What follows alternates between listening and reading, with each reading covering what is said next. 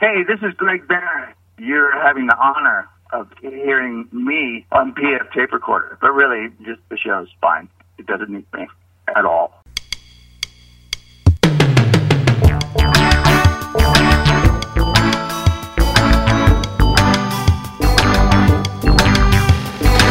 Hello there, I'm PF. This is my tape recorder. Coming up, comedian Ali Siddiq. You know, my my entry point came when I was um, incarcerated and I was an SSI on the block. Um, and I used to watch Martin. We hear more from Ali in just a little bit. Uh, we have, of course, one of our most popular features. It's Facebook, not Factbook, coming up. And at the end of the show, we have a song of the week from The Lighthouse and the Whaler. The uh, song came out about a year and a half ago, but I just kind of rediscovered it. Came up on shuffle on my iPod. Uh, I really enjoyed it, and I think you will too. But first, now let's get to that Facebook, not Factbook.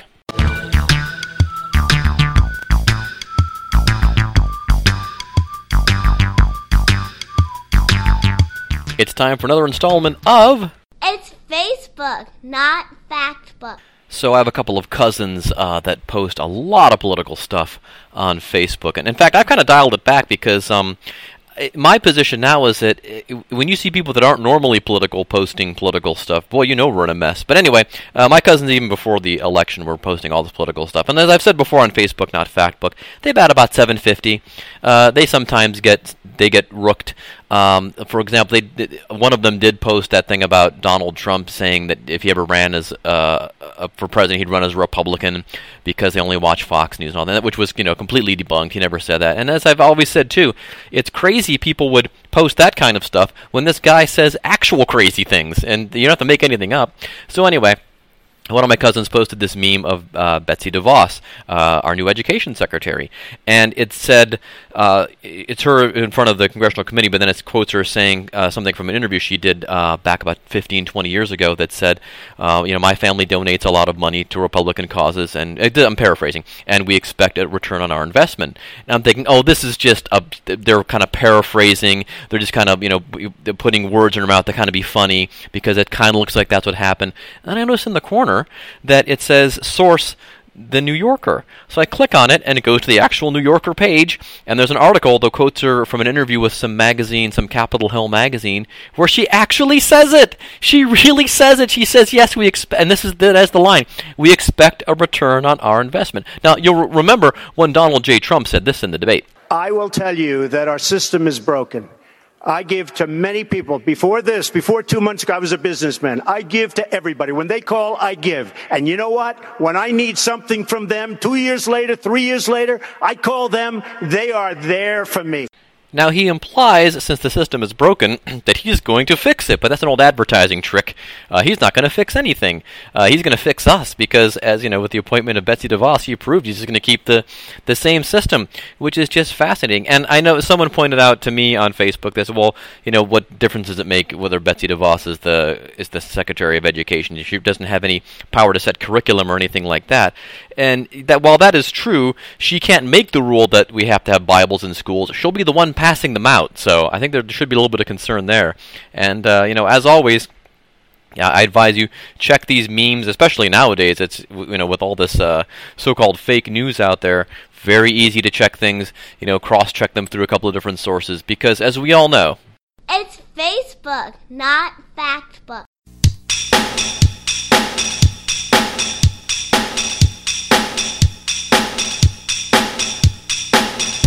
Ali Siddiq is a stand up comedian from Houston, Texas, where he still resides, but he tours all over the country headlining clubs and theaters. Here now is our interview with Ali Siddiq.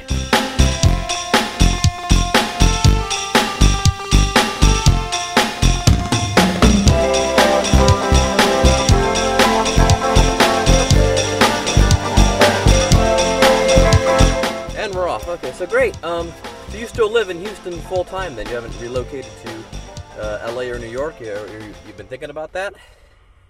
I haven't been thinking about it, not at all. I haven't spent one minute thinking about moving to LA nor New York. Uh, well, Houston traditionally has had a pretty good comedy scene. Ralphie May came out of there. My friend Greg Warren started here in Cincinnati, but he really uh, got some traction there in Houston, so he kind of considers that his second comedy home. So, uh, and of course, Bill Hicks going back, Dwight Slade. A lot of people come out of Houston. Yeah, a lot, man. We got, a, you know, you had Bob Biggerstaff.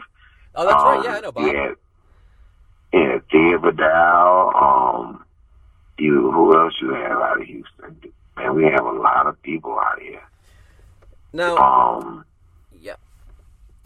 go ahead. Now, now, I was gonna say, many people know, of course, you know, all those guys started, you know, in, in comedy clubs, mostly at, open mics, of course. But um, know, for the benefit of our listeners of the podcast, uh, can you explain your entry point into stand-up comedy, which is rather unique? Um, you know, my my entry point came when I was um incarcerated and I was an SSI on the block. Um, and I used to watch Martin, and I was SSI over close custody, and they didn't have a TV, so they didn't know really what was going on. And a lot of them had been over there for a while, so I used to just mimic Martin and do the whole like all that the whole episode acted out. And once um that went off, you know, for the new season to come around, I would just start doing, you know, commentary about what was going on in the prison. So that's how my that's how I kind of started. Okay. And uh, did did you gain, I guess, uh, fans? Did the the other prisoners uh, take a liking to that? Were people annoyed by it? Because I mean, that environment, I'm not sure how that would that would go. Uh, I was I was um you know that that was for close custody, but other than that, I was just pretty jovial anyway. Because anything I said, you know, like man, I don't really make jokes. If I say something that happens to be funny, that's just what it is. Yeah. But no, pretty much, you know, most people was happy with anything I did because I was a sense of, I was a sense of peace outside of what you know. Mean, I won't just say well, outside of normally what what they could have been doing. Yeah. So when you were released, did you immediately think I'm going to try stand up because that was because I was um I interviewed Joey Coco Diaz a couple years ago and he had a similar situation. He'd been incarcerated and even though he had a college degree, he he was divorced, he was broke, he couldn't find another job, and he figured, well, hell, no one's going to do a background check for me to do stand up comedy, so he he pursued that. Was that kind of your situation? Now I knew that's what I was going to do when I came out. Okay. I had no other I had no other desire to do anything else. That was it. I said when I get out, you know, um, I think that's one of the things that most um people who was incarcerated with me, I knew that I was incarcerated, admired that that's what I said I was going to do once I got out, and I, that's what I actually did. And so, uh, how long after you were out were you at an open mic? Was it just a matter of days or hours, or how was? I really, I really only did. I don't consider it an open mic because it was like the Apollo night. Oh, okay. So you know, it was like poets and rappers and singers and uh, and comics. So that's why I actually started this club called Just Joking, and they had an Apollo night on Thursday, and that's why I actually started that. I, I've only done like one open mic in the 19 years of me doing stand up. Oh wow. Okay. Um, so you said Martin was uh, an influence, but were there any other influences, or, or were they kind of rather limited while you were uh, while you were incarcerated? You know, did you kind of develop your own style just out of that necessity? No, my my life didn't start incarcerated. I watched um Oh, that's true. comedy, grew, grew up um listening to comedy on albums. Oh yeah, yeah. So who were, who were Would your you, would you think I started? I was born in prison. No, I, that was something that I got locked when I was 19. So that just happened to be one of the outlets where I, where I actually started honing my comedy skills. But I, I came out watching Def Jam, okay? um, you know, and listening to um, Blacksmith and Bicentennial nigga. I, I, I listened to all the Richard Pryor albums. I love Rodney Dangerfield on HBO.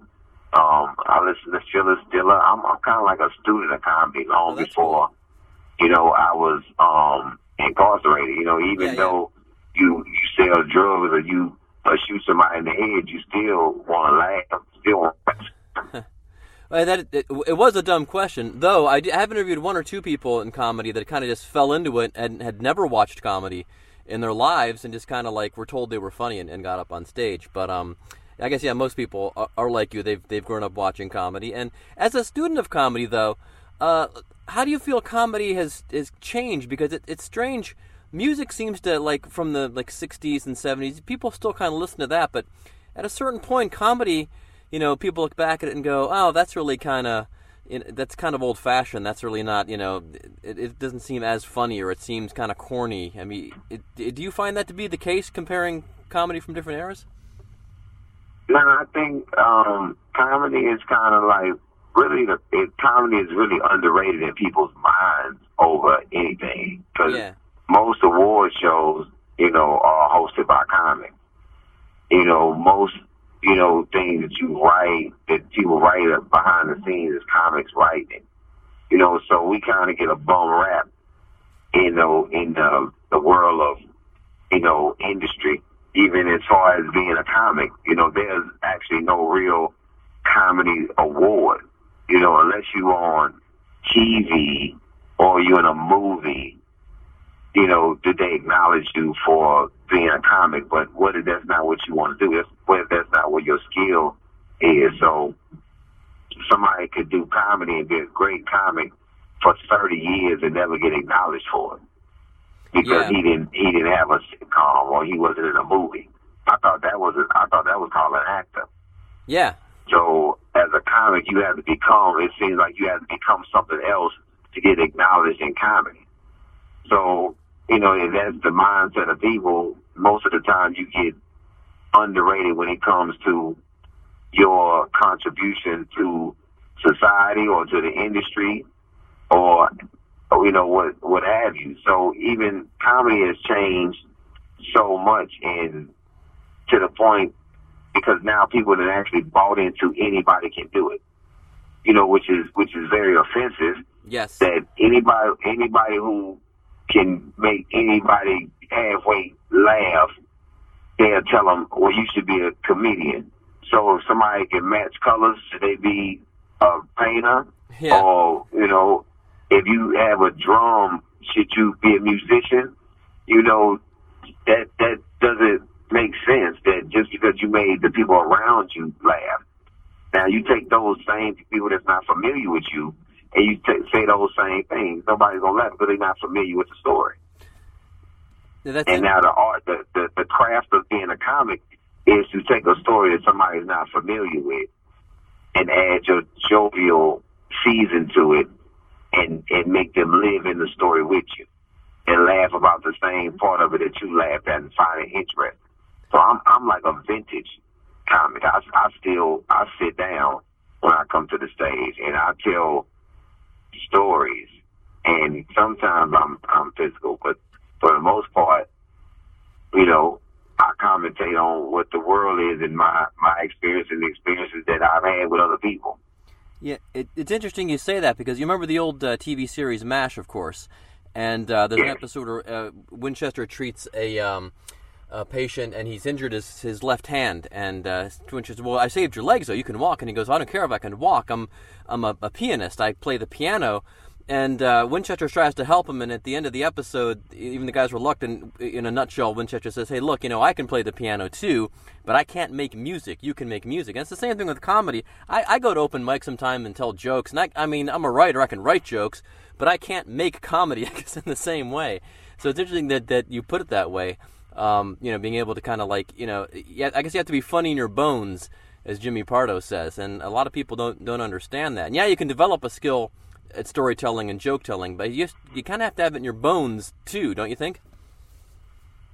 You it it kind of depends. Now, you know, you have to be kind of made like because comics don't retire; we die. Yeah. So if it's a comic that's if somebody who's saying he's a comedian, he's and he has a retirement plan, then he's just a person who's trying to make money off of the craft. Yeah. You know, like you know, Anthony Anderson is a comedic actor. Yes. You know, he's he's not really a stand up, even though he's jovial, but he's a comedic actor, and you you have to respect him for that craft.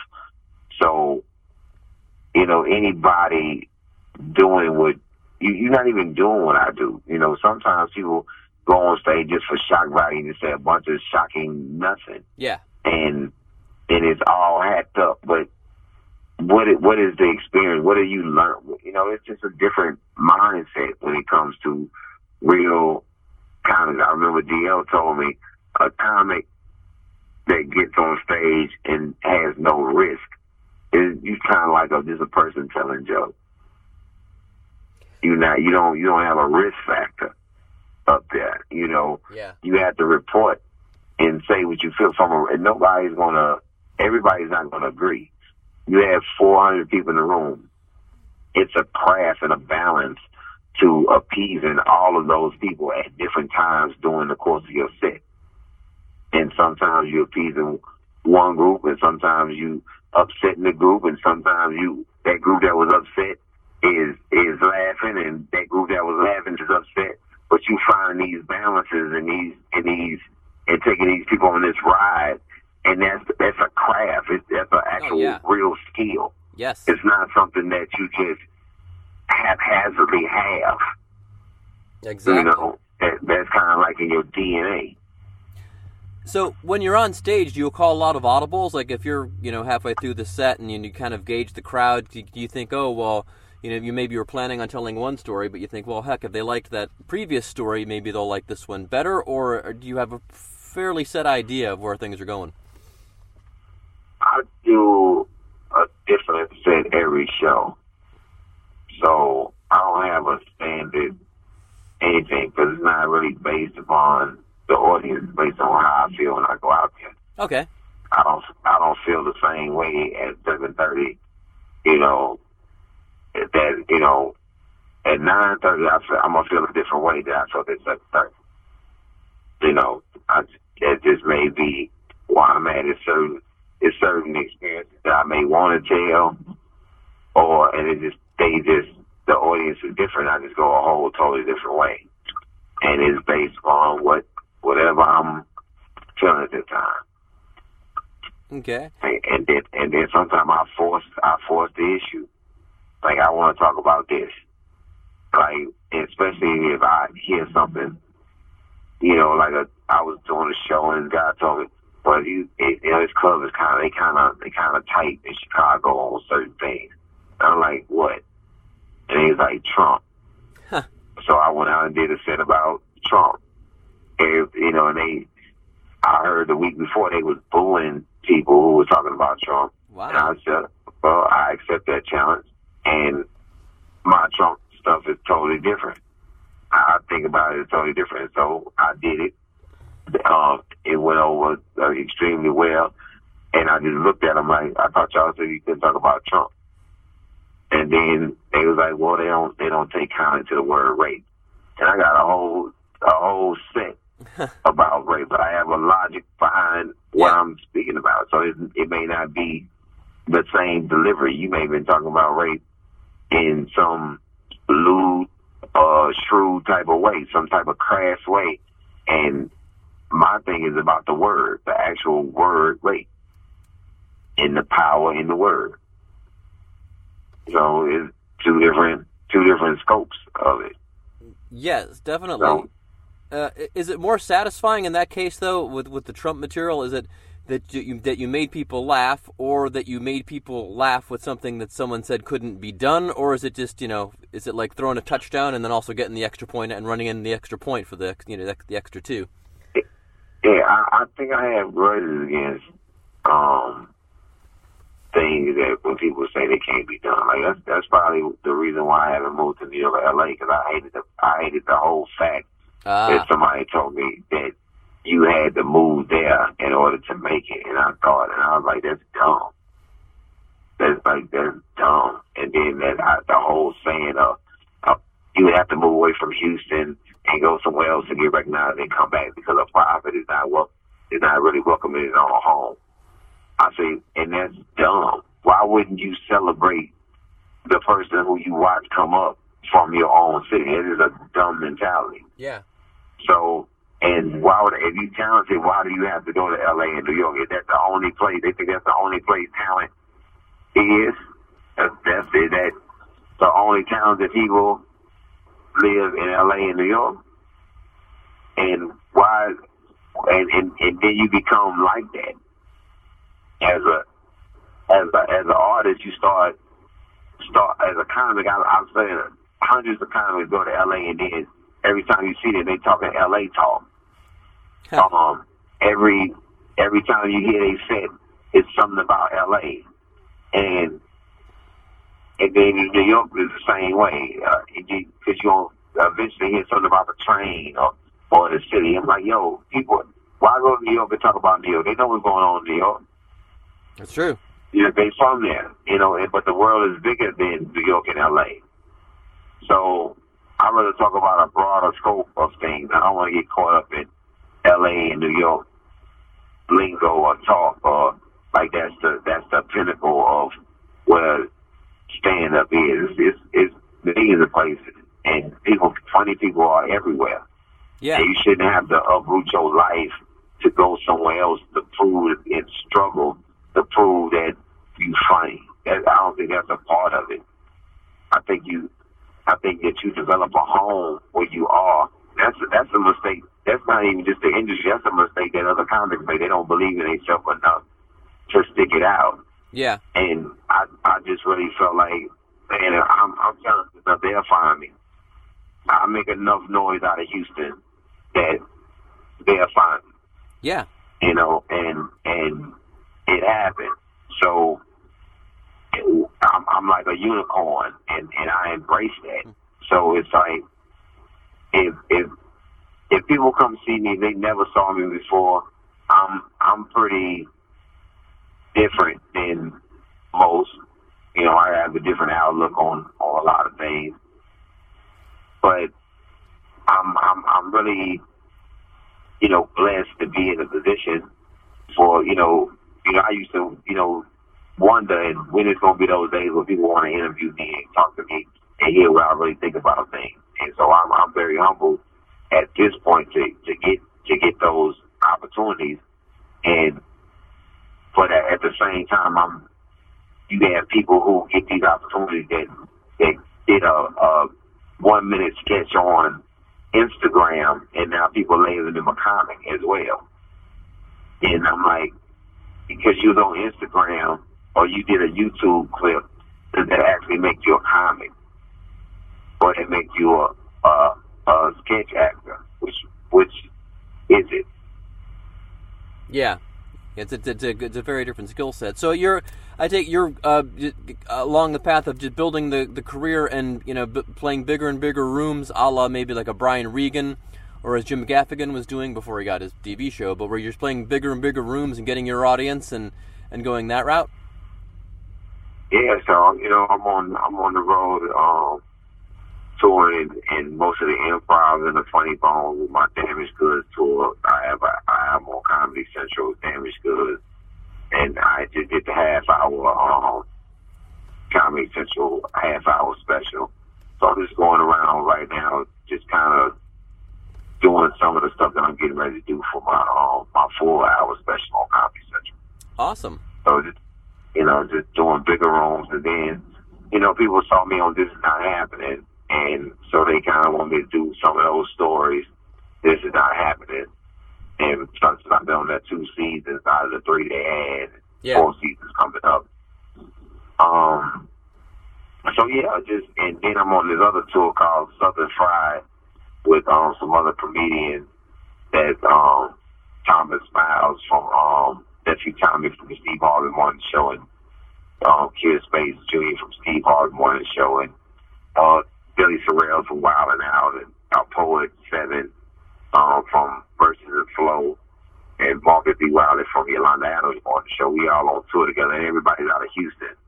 So it's a um, pretty good thing to go on the road with other people.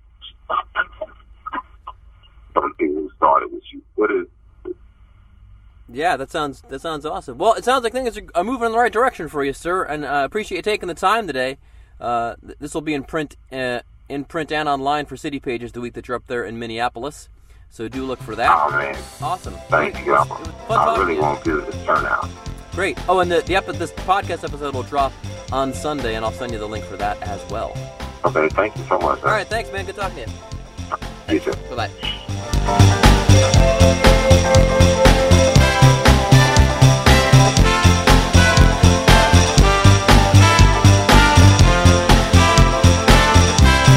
Thanks again to Ali Siddiq for being on the show. You can catch Ali, well, I'm not really sure. I know he's in Minneapolis February 22nd through the 26th at, I believe, the House of Comedy. For all your Ali Siddiq needs, though, go to alisiddiq.com. And Ali is A L I, Siddiq is S I D D I Q. And then you can find all the dates. It won't load on my old rubbishy computer here, which is I'm using to record the podcast today. So that's going to take us up to the song of the week. As I mentioned in the opening, song of the week is from The Lighthouse and the Whaler from my hometown of Cleveland, Ohio. And this album, Mount Royal, came out in 2015. Uh, uh, but I was listening to my iPod the other day, and uh, up on shuffle came this song called "Closer," and it doesn't really sound like the rest of their stuff. And you'll see why it's uh, it's straight in my basket as soon as it starts up. Uh, I, I like this tune a lot. The, the song is called Closer. Uh, it's got a nice little drum start to it. Gets all keyboardy, and you're gonna be like, oh yeah, this is this is straight in PF's basket. So I hope it's in, straight in your basket as well. This is the Lighthouse and the Whaler with our song of the week, Closer. PF's tape recorder. So long, and thanks for listening.